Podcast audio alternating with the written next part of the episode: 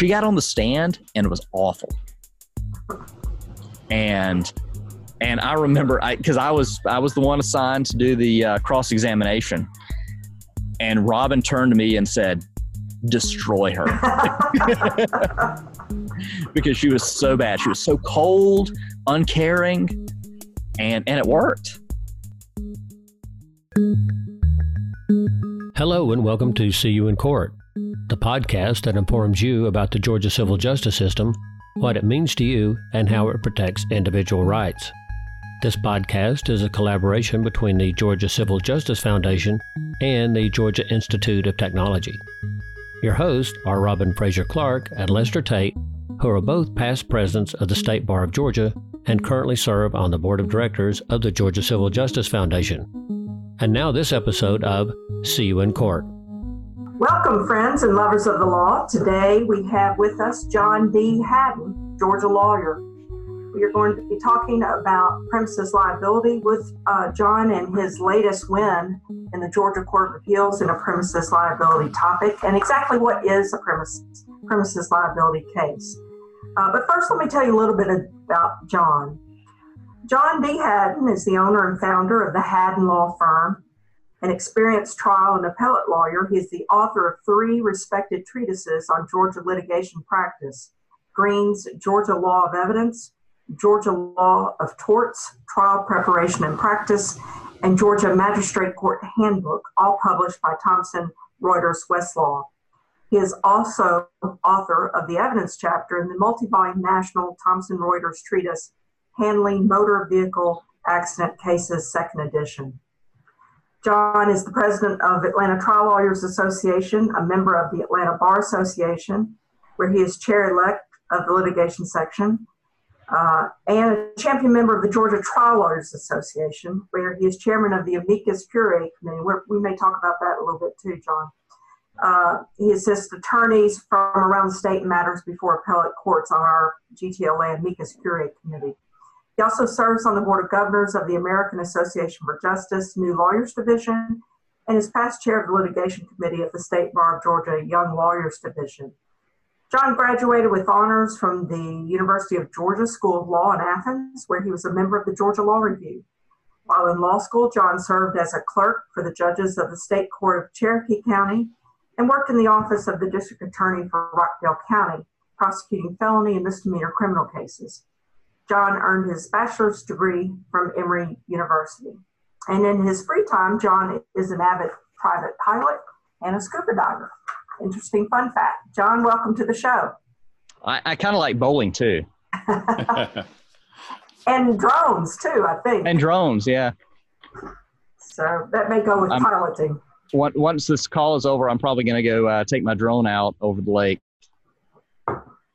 Well, welcome, and we're glad you're here. First of all, let's uh, talk to us a little bit about your career before we get into your most recent win in the Court of Appeals on a premises case. I want to go into a little bit of your background. Why did you go to law school, and tell us a little bit about that? Well, I, you know, I, I why did I go to law school? That's a loaded question. Um, you know, during college, Um, at one point I thought I wanted to be a doctor, and then I realized I was not really good at math and all that stuff. Um, my wife is, was a neuroscience major in college, and she's very good at all that. She decided not to go to law school, uh, to uh, med school either, but um, I decided that my uh, skills were better utilized, uh, you know, in the, the rhetorical and, and logical field. Uh, as opposed to doing doing science. Um, so I think around junior year, I decided, yeah, maybe I'll go to law school. And I took the LSAT and did fairly well. And uh, the rest, the rest is history, as they say. Yeah, my my stepdad's a lawyer, and you know he was always encouraging me to do that. And so I said, yeah, let's let's see what I can do. And so I got into Georgia, I got into Emory, and uh, did not go to Emory. Sorry, Robin. So, John, this, th- th- th- this is Lester Tate. Uh, Rob, Robin left me out today, so uh, I'm, I'm, I'm just going to jump in.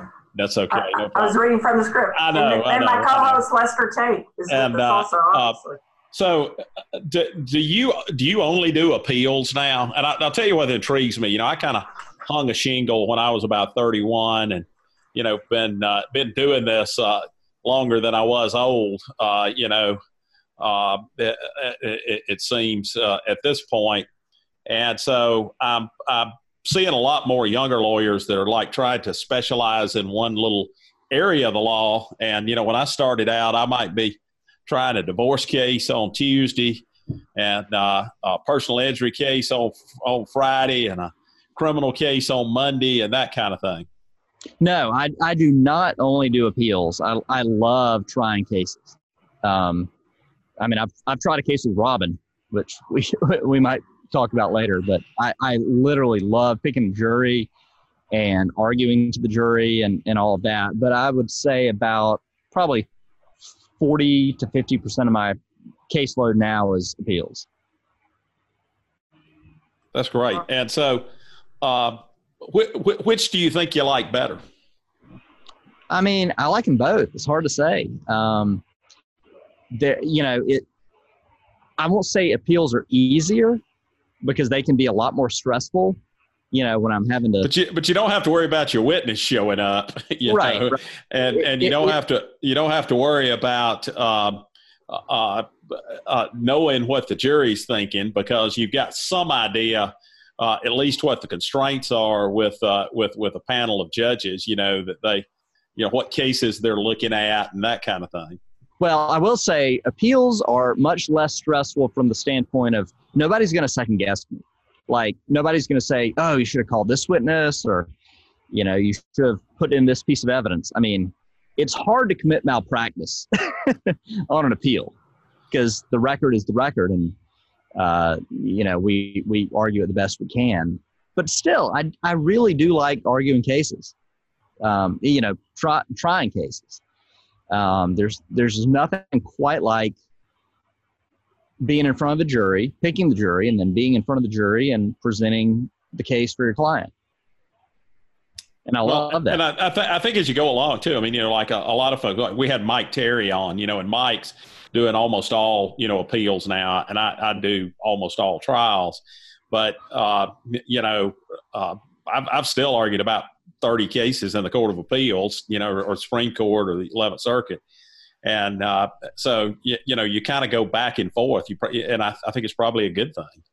Yeah. And, and, and that, that brings up a good point. I mean, I'm not the most experienced lawyer out there. I mean, I've been practicing for, what, fifteen, sixteen years. Um, but Mike Mike Terry, as you mentioned, uh, he and I have talked all the time on the phone. Like, we have questions for each other and we're asking each other for advice. So even fairly experienced lawyers are always asking other people for advice, like when I call Mike or Mike calls me. And, you know, I mean, I can name a lot of other attorneys who I call and, and we call each other back and forth. Uh, Charlie Court, for example, is is outstanding appellate attorney. And we talk on the phone all the time when we've got, you know, we're trying to bat back and forth uh, various appellate issues. Uh, well, John, um, one thing I looked up was, uh, and I don't remember the number now, I didn't write it down, but how many times do you think you've appeared in a, an appellate court? I think it's probably somewhere around seventy or eighty times. Okay. All right. And um, if the other fifty percent of your practice is all personal injury, is that right? For the most part, I, I occasionally handle a, um, you know, a one-off case on something else. I, I got a good result recently from the Court of Appeals in a uh, probate case. Um, uh, th- there was a interesting case. Um, my co-counsel who hired me to handle the case was actually the father of my uh, opposing counsel in another case, the Ritchie case, uh, Glenn Moffitt and Matt Moffitt. Um, so, I, you know, what I really like about Georgia practice is everybody's really friendly. You know, I'm I'm rep- I'm, I'm helping out Uh, Glenn Moffitt uh, in a, a big appeal, and I'm opposing son, Matt Moffitt, in another big appeal. Matt Matt's another one who's been a uh, guest on our uh, on our uh, yeah. our, our nascent uh, podcast adventure yeah. here. So and and, and I, I I just love that because you know and and I even talked to I talked with Matt. And I'm like, you know, I'm helping your dad out on this appeal. And he says, oh, that's awesome. Hope hope you win that one. Hope you lose ours. so so uh, so with the with the Ritchie case, I want to uh, I, I I just want to lay a little groundwork uh, because Robin's more familiar with the case. But you know, one of the one of the things with premises liability, and you know this, I, I certainly know it. Practicing law in a small town, you know, somebody comes in and they say. Uh, I fell down at the Acme grocery store, and uh, I don't think the lay public really understands what uh, I, I think there are a lot of folks that think if you fall on somebody else's premises, you know, like if I, if I go over to visit uh, with Robin and Bill Clark at their house and I fall, it's somehow Robin and Bill Clark's fault uh, regardless. And uh, when you go to law school, Uh, they try to teach you differently. And then when you get out and start practicing and you represent some of those folks, you really learn the hard way uh, that, it, that the establishing the liability on the part of the landowner or the land occupier is just not the same. So can you tell our folks just a little bit about uh, what you have to prove in order to recover from an insurance company that's insured somebody's property or premises? Yeah, well, I mean, premises cases, you know, there's there's sort of, I don't know if it came from Seinfeld or, or what, but there's this sort of sense that premises cases are really easy.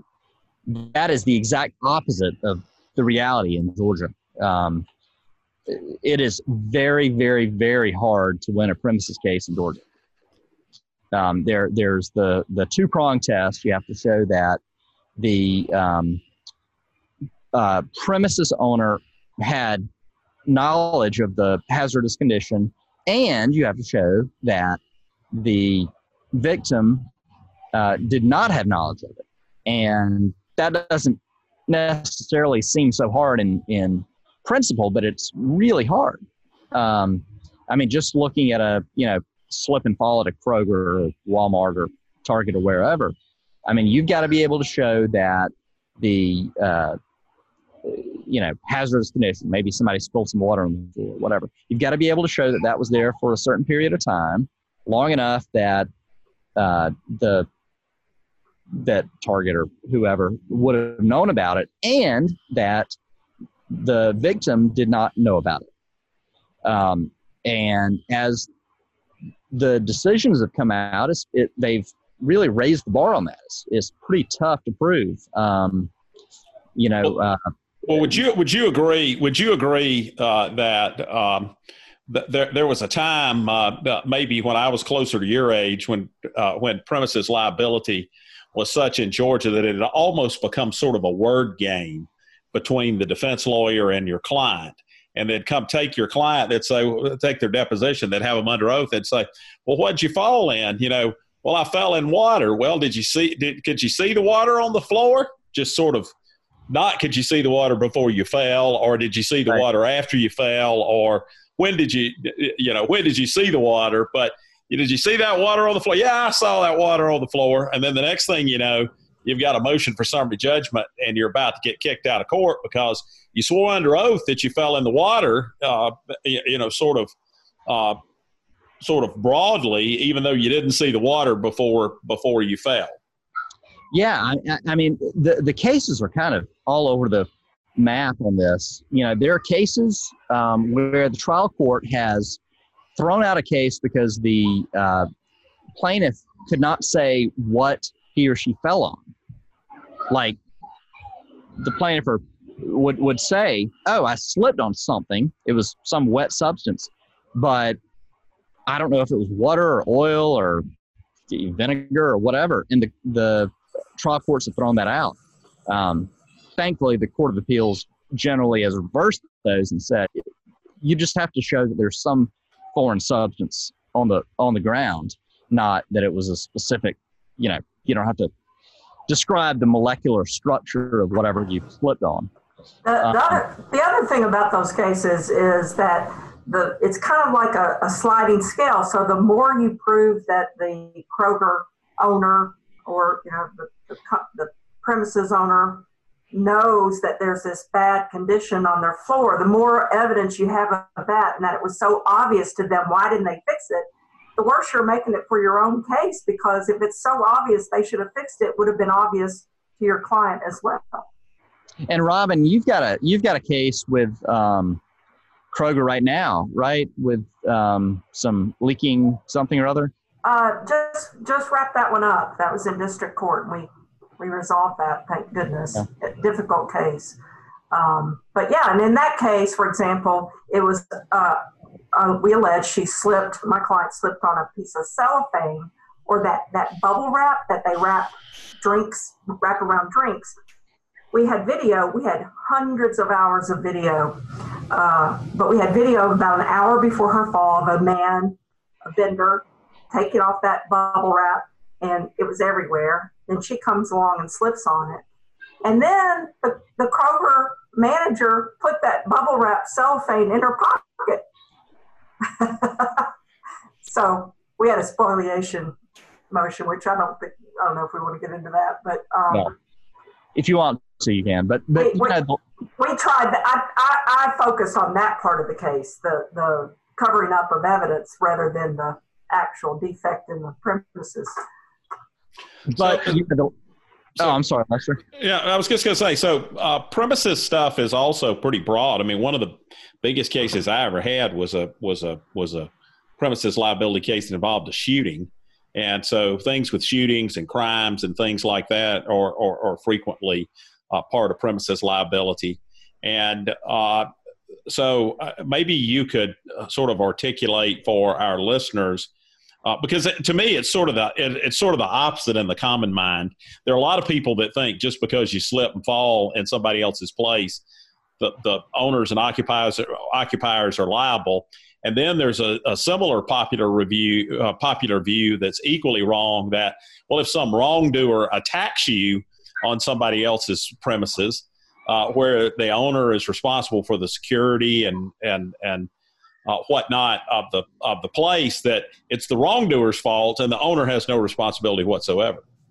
Yeah, well, that, that that's actually a, a good segue into what I was just about to say, which is that um, you know the the slip and fall type premises case, um, even though it may seem a universe away from uh, negligent security shooting case, there it's the same law that applies. Um, you know, knowledge of the dangerous condition and lack of knowledge on the part of the plaintiff. So in my Ritchie case uh, that I worked on with Pete Law and Mike Moran and uh, uh, uh, Denise over there, um, our client was doing some work. He was a subcontractor for Kroger and was cleaning up the uh, backside of the property, the Beltline. And he saw somebody, or actually he didn't necessarily see it, but his coworker saw somebody breaking into his truck, both of their trucks actually. And the coworker said, "Hey, somebody's getting into our trucks." So they ran to the trucks, and um, my guy goes up to his own truck and tries to open the door, and he gets shot and killed. Um, and that's sort of, you know, it's kind of the same thing as any other uh, premises case. There was a dangerous condition. I mean, um, this was at the uh, Kroger on Ponce, which is sort of known as being a um, dangerous place. There's a may nickname. Or may not be a nickname for that Kroger, as I recall. I'm not, I'm, I'm not going to mention the nickname, but I told Robin she could. Um, and, uh, you know, he did not, the, the second prong of that test was the big problem in our case, which was because, you know, our guy saw somebody in his truck and ran toward the truck. So did he assume the risk? Um, Kroger's own representative said, "We don't think he did anything wrong. We would have done the same thing." Um, the coworker said, "Yeah, I ran toward it. Uh, you know, we saw somebody hanging out on our trucks, and so we uh, ran and to see what was going on." Um, but Kroger's official legal position was, "Oh, he assumed the risk because you know, he, he saw that there was a criminal in his truck and uh, ran toward it. And we said, look, that's totally reasonable. You, you don't assume the risk that you're going to get murdered just because somebody's in your truck. You, you know, any reasonable person would run up to your truck and see what's going on.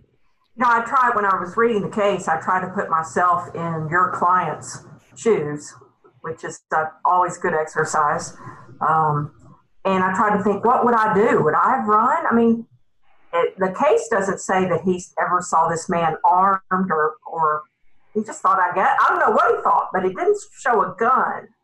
Correct. So I was trying to think, would I run to my car? I don't know. I'm, I don't know what I would do, but I can understand, yeah, I mean, I, I can understand it, what he did. I agree. I mean, I don't, I don't know what I would have done personally, but honestly, if I saw somebody in my car, yeah, I frankly probably would have run to the car. Yeah, I can definitely understand it. So the burden of proof for a plaintiff is the same in a in a, a premises case involving a shooting, like in the Ritchie case, as it is in a slip and fall Kroger on a piece of cellophane. Right. Is that right? Yep. Tell us and, a little you know, and, and I was going to say, I, you know, I, I give a lot of credit to the um, trial judge in, in the Ritchie case, Judge Taylor, who um, at the oral argument, he said, this is a really close question.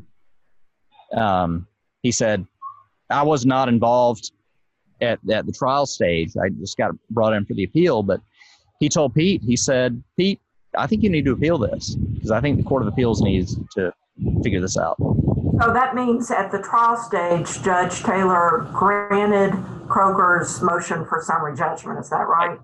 Right. Case case over, and you have to appeal to the Georgia Court of Appeals.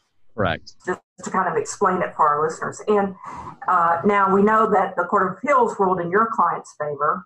And what's going on now? Is somebody going to apply for CERT, or, you know? Uh, no, no. We're just waiting for the uh, remittiture right now, where the uh, Court of Appeals sends the case back down to the uh, trial court. Um, Kroger, neither Kroger nor the um, security company that was the other defendant has uh, sought reconsideration, nor have they filed for uh, CERT. So, so you'll uh, Pete and Mike will be trying this case at some point whenever we start back. Jury trials, I guess, who, right. who, whenever that is.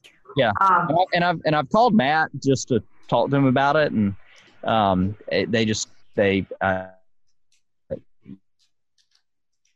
they just don't seem to uh, be interested. Um, let me ask you about that kind of the, the the Ritchie case.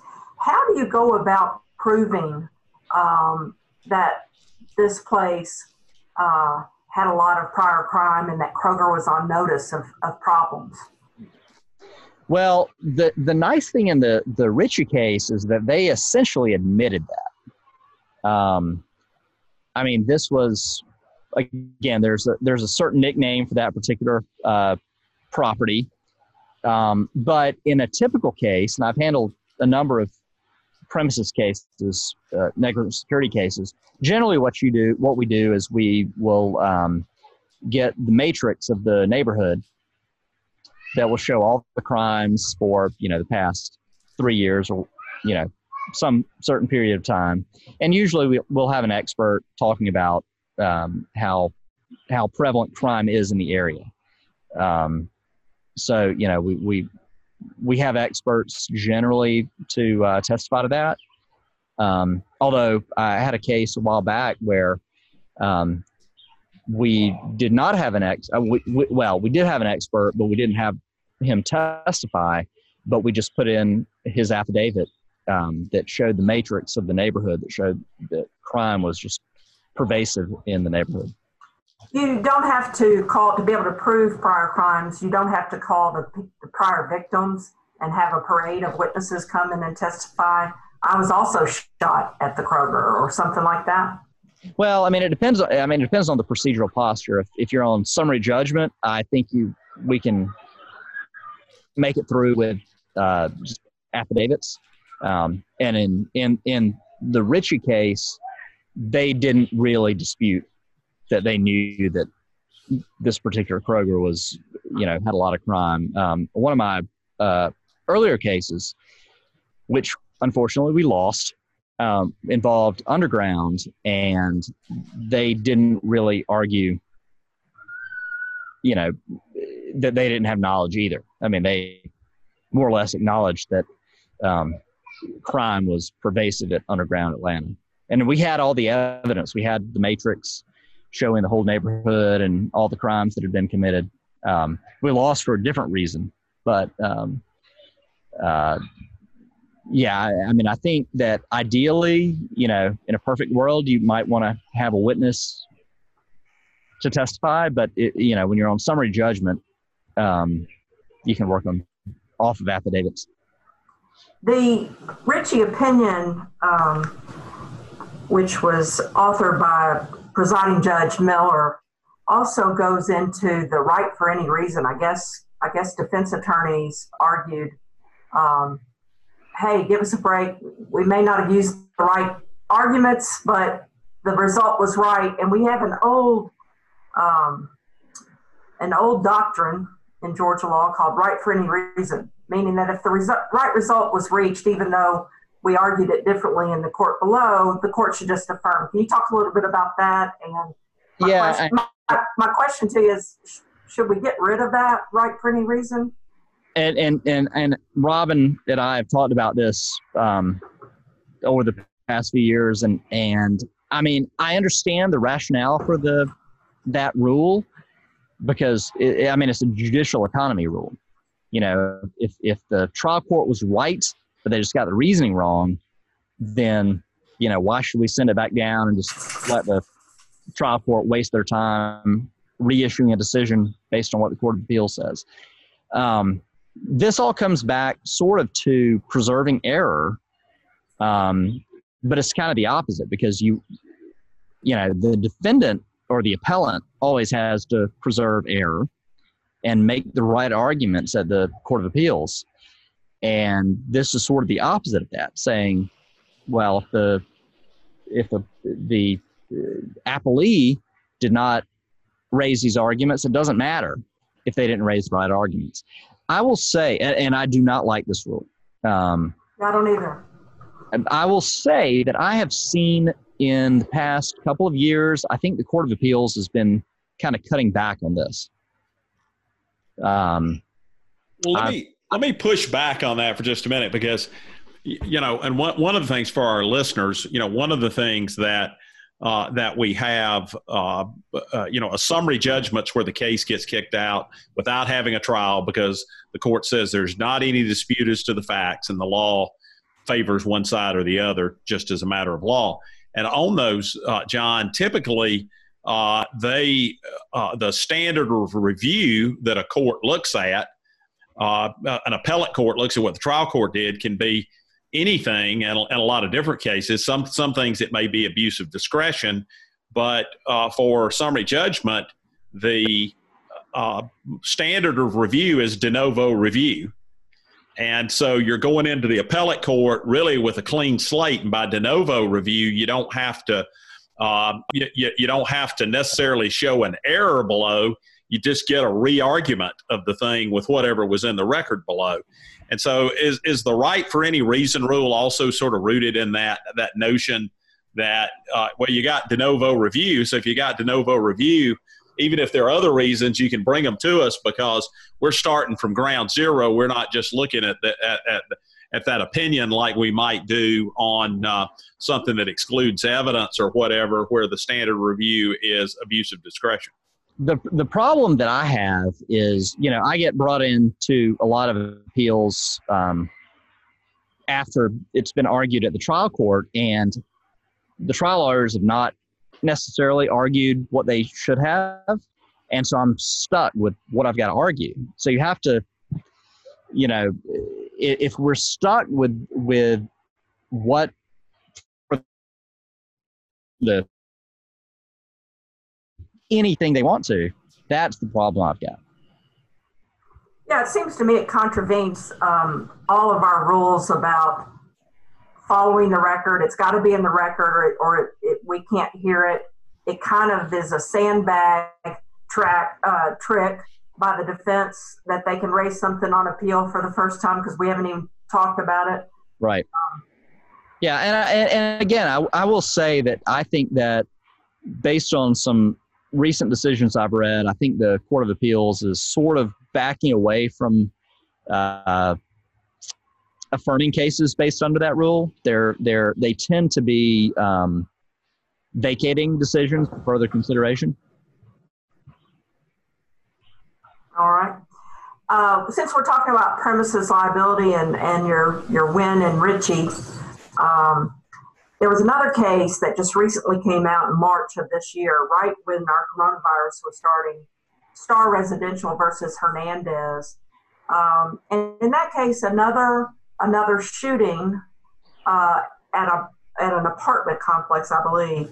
But I wanted to talk a little bit about it because it was the Court of Appeals addressing whether the Street Gang Terrorism and Prevention Act could be applied to a premises owner in a civil premises liability case. And the Court of Appeals held, yes, it can be.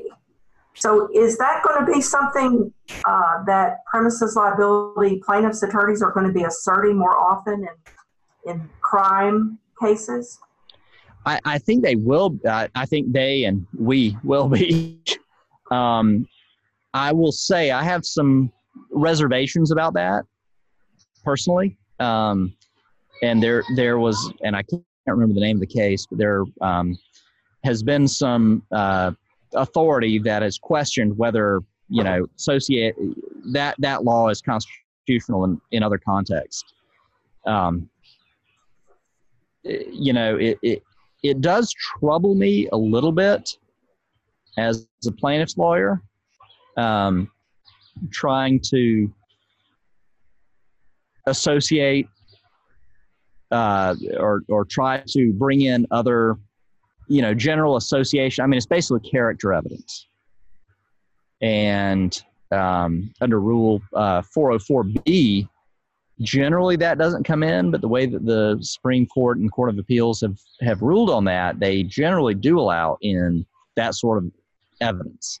Um, and as as a plaintiff's lawyer, or if I were still a prosecutor, that would be great, but it does bother me a little bit that you're basically bringing in character evidence. Yeah. Well, the Court of Appeals seemed to, they, they went, really it was a, a I guess, a look at the text of the statute. And when they read the exact wording of the statute, they concluded, well, yeah, it does apply to that. This is apparently what the legislature meant, that a um, you know, private individual who's injured in a premises, if they can show that it's harboring gang activity, knew about right. gang activity, uh, yeah, they can bring a cause of action, have treble damages. Which when you think about it from the legislator's standpoint, legislature's standpoint, Uh, bringing that kind of civil liability action would encourage premises owners to kick kick off their premises gang gang members. So I mean, it it, it has a good policy behind it. No, I, um, I mean, I, I you know, it's it's going to be helpful for me in my cases. Um, I just have some sort of civil liberties issues mm-hmm. with it. Would it have applied in the Ritchie case? Uh, no, I don't think so. I, I mean, as far as we know, you know, these guys were operating independently. Okay. Um, and then uh, I know that you are on the Ritchie case, you're working with Pete Law and Mike Moran. Um, and then uh, in just a few days ago, there was an article about another case Pete has that um, was on a motion for new trial that Mike Terry, one right. of our friends, argued for Pete and Mike on a premises liability case, a shooting case that uh, the client had been paralyzed in a crime at a Kroger, and it was a seventy million dollars verdict, and Judge Purdom in DeKalb State essentially upheld it, remitted it a little bit, but upheld the verdict. And I was wondering if you could comment on that. Well, I, I'm I'm familiar with that case from the standpoint of we we were um, he had he, he had that case when we were working on the Ritchie case. Uh, I don't know the exact details, but it was a pretty similar case to the Ritchie case. Mm-hmm. um, in in that case, the um, The victim survived, but was obviously seriously injured.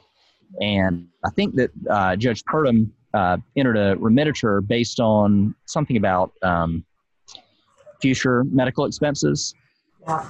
but he upheld almost all of it. Yeah. But it was, but it was a similar situation. Um, in fact, I think we may have had some of, we may have reused some of that evidence in, in the Ritchie case, mm-hmm. uh, as far as, you know, Kroger's knowledge of, and and I don't remember this exactly, but uh, Kroger's knowledge of, uh, you know, uh, crime generally in the Atlanta area. Okay. Um, you mentioned earlier a case that you and I tried together. It's been a long time, I know, but um, I wanted to mention that because that was a uh, interesting case, a declaratory judgment action that went to a jury trial. And and can you talk a little bit about what a declaratory judgment action is? Because um, not a lot of trial lawyers uh, who try cases all the time, not many trial lawyers have tried a D E C action. Um, and I, I just... I just recently had a case, I just recently resolved a case where I had a wrongful death case in state court, but in federal court, the insurance company filed a D E C action.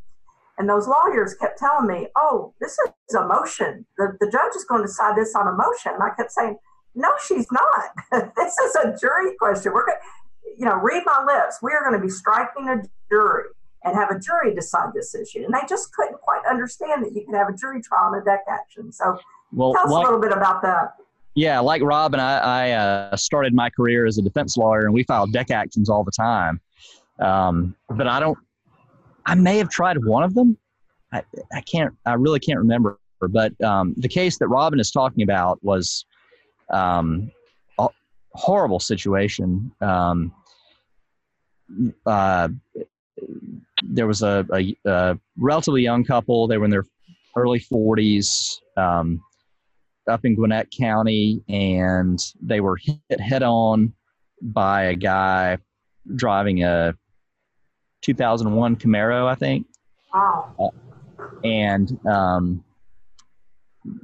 both people in the Camaro were killed, the the, the driver and the um, passenger, who was Robin's client's daughter. Um, and then my clients were the uh, guy who was, or the parents of the guy who was killed in the other car, and the passenger who survived. He was the only survivor out of the four. Um, horrible, horrible case. Um, and I, you know, I, I drove up to the yard and saw the vehicles, and it was just really a terrible scene. Um, but we settled the case with the underlying Uh, insurance. Uh, I can't, I, and it was a decent State, amount of State Farm. Yeah, it was, uh, and and they had decent insurance. It was like two fifty, five hundred, I think. Oh, State Farm was the excess. That's right. Well, they were both. Okay, both. Okay. They, they I think they had two fifty, five hundred, two fifty per person, five hundred per wreck, and they they readily gave that money to us. Um, and I had sent a letter to uh, to Tom Harper, good friend of mine, great guy. Um, and said, hey, Tom, um, you know, we'll we'll settle this, uh, but we need proof that this is the extent of the insurance. And I, he was like, oh, yeah, yeah, State Farm tells me that's all there is. I remember very clearly I was dropping the, this was pre-e-filing days, I dropped the um, uh, releases in the mail. And when I got back up to my office, I had a voicemail from Tom Harper that said, hey, John, um, you know, you had asked about an umbrella policy, and turns out there was one. We don't think it applies, but I wanted to make you aware of it. So that's how Robin and I ended up trying a case together. And the issue, the issue, as I remember it, was whether this young man who was at fault in causing the wreck was uh, a resident of yeah. his parents' home at the time of the wreck. Because if he was, there was a million dollars in coverage. If he wasn't, there was no more. Right. And and I, I recall the verdict, the verdict form was simply, it, it was, was this young man a resident? Yes or no? Yeah. I mean, that was, that was really the whole question. They brought in, um, so, so it was Tom Harper, then he quit working for State Farm, then um, uh, uh, Blair Craig. Oh, okay. I was going to say Hilliard Castillo. Yeah, Blair Craig took over and filed the motion for summary judgment, which we won. And then Hilliard ended up trying it with us. Um, and offline, I can tell you some funny stories about Hilliard and Robin, but I'll. I'll he's a great. He's a great trial lawyer. He's a great trial lawyer, but man, that was that was one of the some of the funniest things I've ever seen. um, but yeah, the, you know, the, the whole thing came down to I, I will never forget this. And Robin, you may not remember this. You remember when we were planning for this trial, we had said, we've got to treat the mother with kid gloves. I don't remember that. Yeah. Because we thought that the jury was going to just find her very, very sympathetic, and we did not want to antagonize her and make the jury think that we were attacking the mother of the kid who was killed, who, the at-fault driver.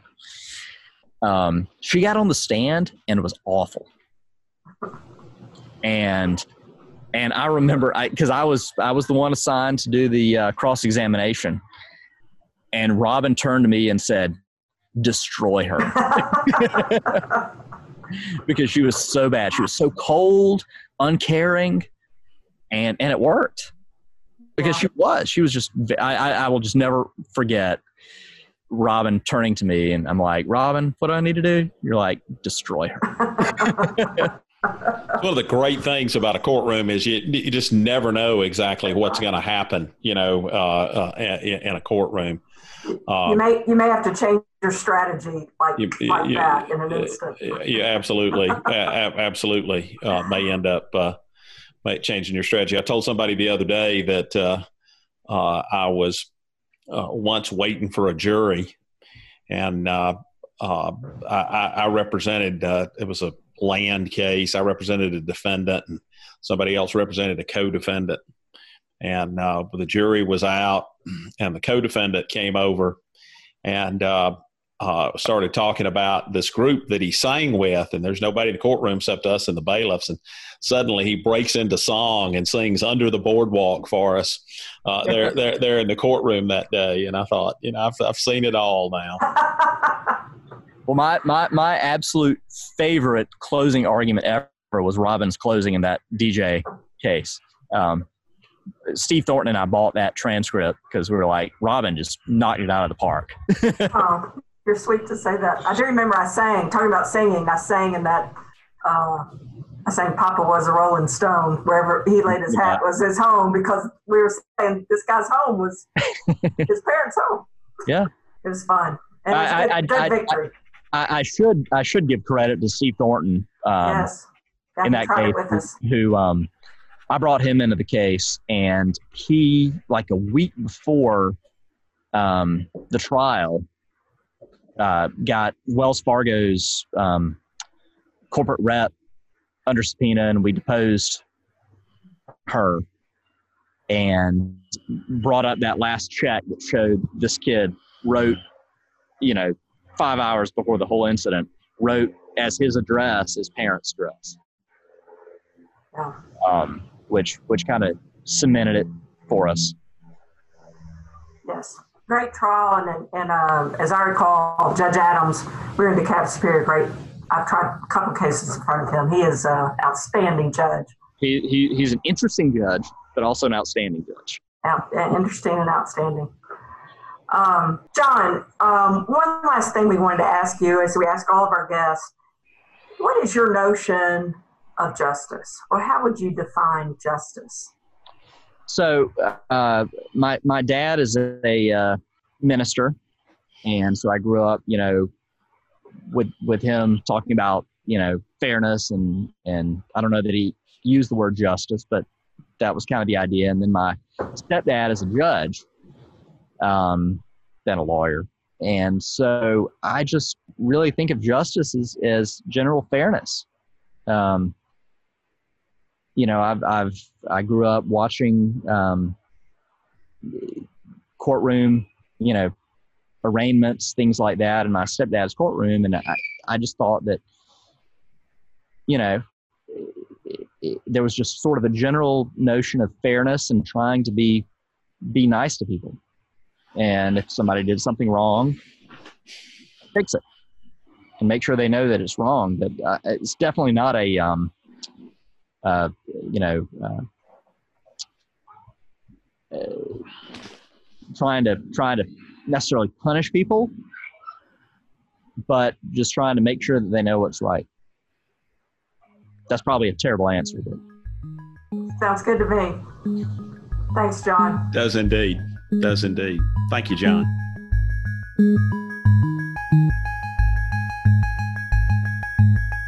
Lester? Yes.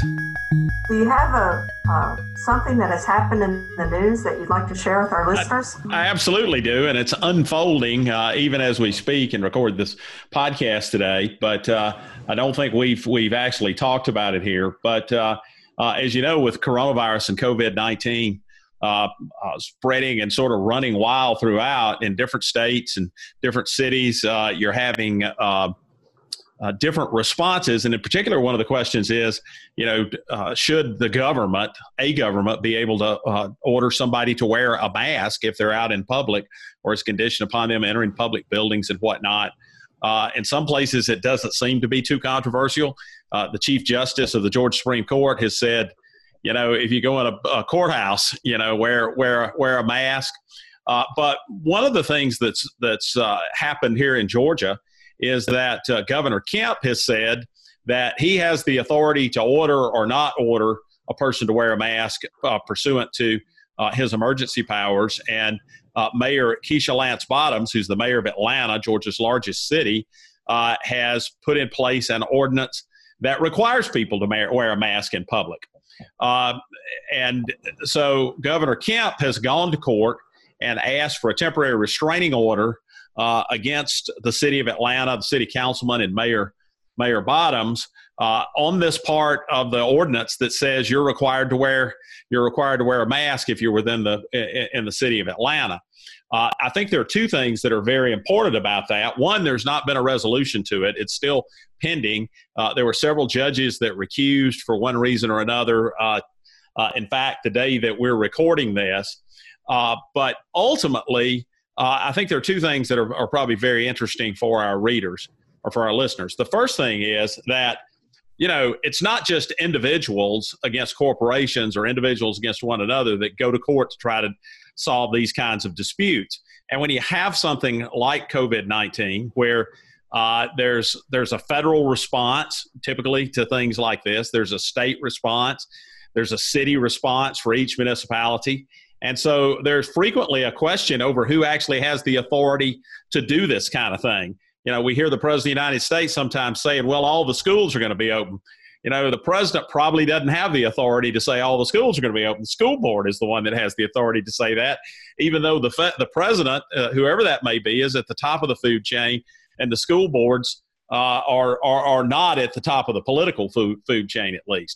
The second thing that I found very interesting about this case is that the governor actually asked that uh, Mayor Bottoms and the council members be enjoined, that is, have a court order saying, you can't even talk about coronavirus, and you can't even talk about wearing a mask. Um, and that is unusual from a legal perspective, uh, if not unheard of. Uh, if you go to places like England that do not have a First Amendment, then uh, courts will frequently enjoin somebody from saying something or from providing some kind of information. Courts in the United States typically don't have that authority, uh, except maybe in criminal cases during the pendency of the case, but not beyond that. Uh, it's called the doctrine of prior restraint, and the U S Supreme Court said in New York Times versus Sullivan that uh, the remedy is to sue people that say false things, not to stop them from having that right to free speech. So it will be very interesting to see what happens uh, on this. I'm not, I don't have a prediction about who actually has the authority. I'm not talking about whether you should wear a mask. I think you should to protect others if you go out, but I'm talking about who has the authority to impose or not impose that part of it. But it's going to be very interesting to see what happens on this free speech claim. And my bet is uh, I'd, I'd, I'd put my money on the mayor on that one, just because we actually have a First Amendment and, uh, and a lot of countries don't. And you'd probably get a different result if you were in some other countries. I'm with you. I put my money on that issue, on the on the uh, prior restraint or the speaking about coronavirus with the mayor and with anyone. I mean, I think I, I, I believe even today that the C E O of DeKalb County is going to issue a mask requirement uh, law. Uh, Michael Thurman. We'll see if the governor sues him. The governor hasn't sued any other mayor in the he state hasn't, of Georgia. Um, uh, uh, uh, Hardy Davis and, and Augusta put one of those in effect. Uh, Uh, also, uh, th- there's a difference under Georgia law. And today we've kind of been talking about a lot of technicalities about slip and fall and that kind of, you know, there's a huge difference between cities and counties under Georgia uh-huh. law and how, how they're treated. And you could possibly even end up with getting one result, you know, with the governor versus yeah. the city of Atlanta, and another, ver- another result in the governor versus the versus DeKalb County, if that ever came to be. You, you could, and then there's an issue that, that I am wondering about because the city of Atlanta is in both DeKalb and Fulton. Mm-hmm. But he brought a case in Fulton County and not in DeKalb. Now, can a Fulton County judge order something for the citizens of DeKalb? Uh, it'll be, that'll be interesting. But it also strikes me on the First Amendment question that this lawsuit was brought for the gov- for on behalf of the governor um, by the Attorney General of the state of Georgia, or his assistant A Gs. And what what went through those lawyers' minds when they added that claim to a lawsuit? I understand trying to enjoin something, but not f- speech, not freedom of speech. And uh, I think the First Amendment rights maybe are, are in jeopardy and may get trampled on, and we're hoping the judge does the right thing on that. But I, I, my money would be with the mayor on that issue as well. It'll be fun to watch. I, I was going to watch the hearing today before the recusal, and then I found out. So whenever they do have a hearing, I'll I'll be watching because I think it'll be fun. Well, it's a, it's a, it'll also be interesting. I, I'm I'm going to be interested to see, and maybe we can talk about this later as we see how it falls out. But you know, if you want a temporary restraining order, you have to go into court and you have to prove your case uh, before you get to a jury or you get to a lot of other arguments. You know, you have to go prove your case. And, you know, a lot of people file suits that ask for that, but then they don't ever don't ever proceed with it. And I'm going to be interested to see if the uh, uh, if the if the governor's office really and truly wants to move forward uh, with the whole claim, and particularly the claim as it relates to uh, freedom of speech. It'll be interesting. So what about you? What have you got for us today? I, I wanted just to mention, I, I know it's on everybody's mind and heart, heart but uh, the death of John Lewis, his passing.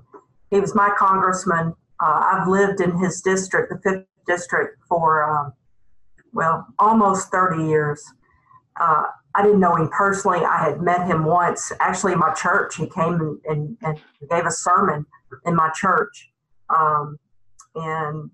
He was a hero to me. He's a hero to my family. Um, and I, I, I regret his passing. I, I, I know it's inevitable at some point, but it's, he's the kind of man you wish could just live forever. Well, and I think, I think he's a great reminder of, uh, I think of the hymn that was in the Baptist hymnal. Um, uh, and it was actually from a poem by James Russell Lowell that says, "New occasions teach new duties, and time makes ancient good uncouth." And so if you go look at what people thought about what John Lewis was doing uh, back when he was coming off the, the Edmund Pettus Bridge and getting his head beat in, uh, you know, a lot of people thought that he was an agitator. A lot of people uh, had bad things to say about him.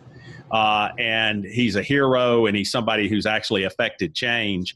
And uh, he's made what people were saying was good, uh, which never was good, uh, segregated life in America. He's he's part of the reason it's viewed as uncouth today. And, um, you know, I was talking to um, my, my law clerk, Austin Weatherly, who happen, happens to be with us today, but talking to him about the fact that this Congressman Lewis was not a lawyer, but may have affected more change in the law than anyone you could think of, which I think is very important. Two things that I, you mentioned, the Edmund Pettus Bridge. We all know his famous march to Montgomery. I'd like to see that bridge renamed in honor of Congressman Lewis, number one. And number two, I'm hoping our state government will permit his body to lie in state in the state capitol. I haven't heard anything about that. I know we've done it for other senators and congressmen who have passed. Um, we did it for uh, Paul Coverdale, I remember. So I'd like to see that. I don't know what, I haven't heard anything about if that's a possibility, but I th- certainly think he deserves it. Well, and, and another another possibility, too, is, as you know, in the United States Capitol and Statutory Hall, each state has two uh, two statues of an individual from that state. And uh, one of those uh, one of those now is is the statue of Alexander Stevens, who was vice president of the Confederacy. And uh, there has been some move afoot to maybe replace that with, with a statue of uh, John Lewis. I would definitely support that. So that's what I, that's all I have. Do you, anything else? Nothing else. I guess until, until next time, we'll see you in court. See you in court. Thank you for listening to See You in Court, brought to you by the Georgia Civil Justice Foundation and the Georgia Institute of Technology. Please subscribe to this podcast and consider writing a review. You may find related documents to this week's episode on our website, see you in court dot podbean dot com. Please send any questions, suggestions, or ideas to see you in court podcast at gmail dot com. The producer of this podcast is Raz Misher. We thank Noreen Hassan, Associate Professor and Director of Outreach and Community Engagement of the Georgia Institute of Technology School of Literature, Media, and Communication, and the Georgia Tech students who help bring you this podcast. I'm Fred Smith, Executive Director of the Georgia Civil Justice Foundation. You may learn more about the foundation at fair play dot org. On behalf of Robin Fraser Clark and Lester Tate, until our next episode, we'll see you in court.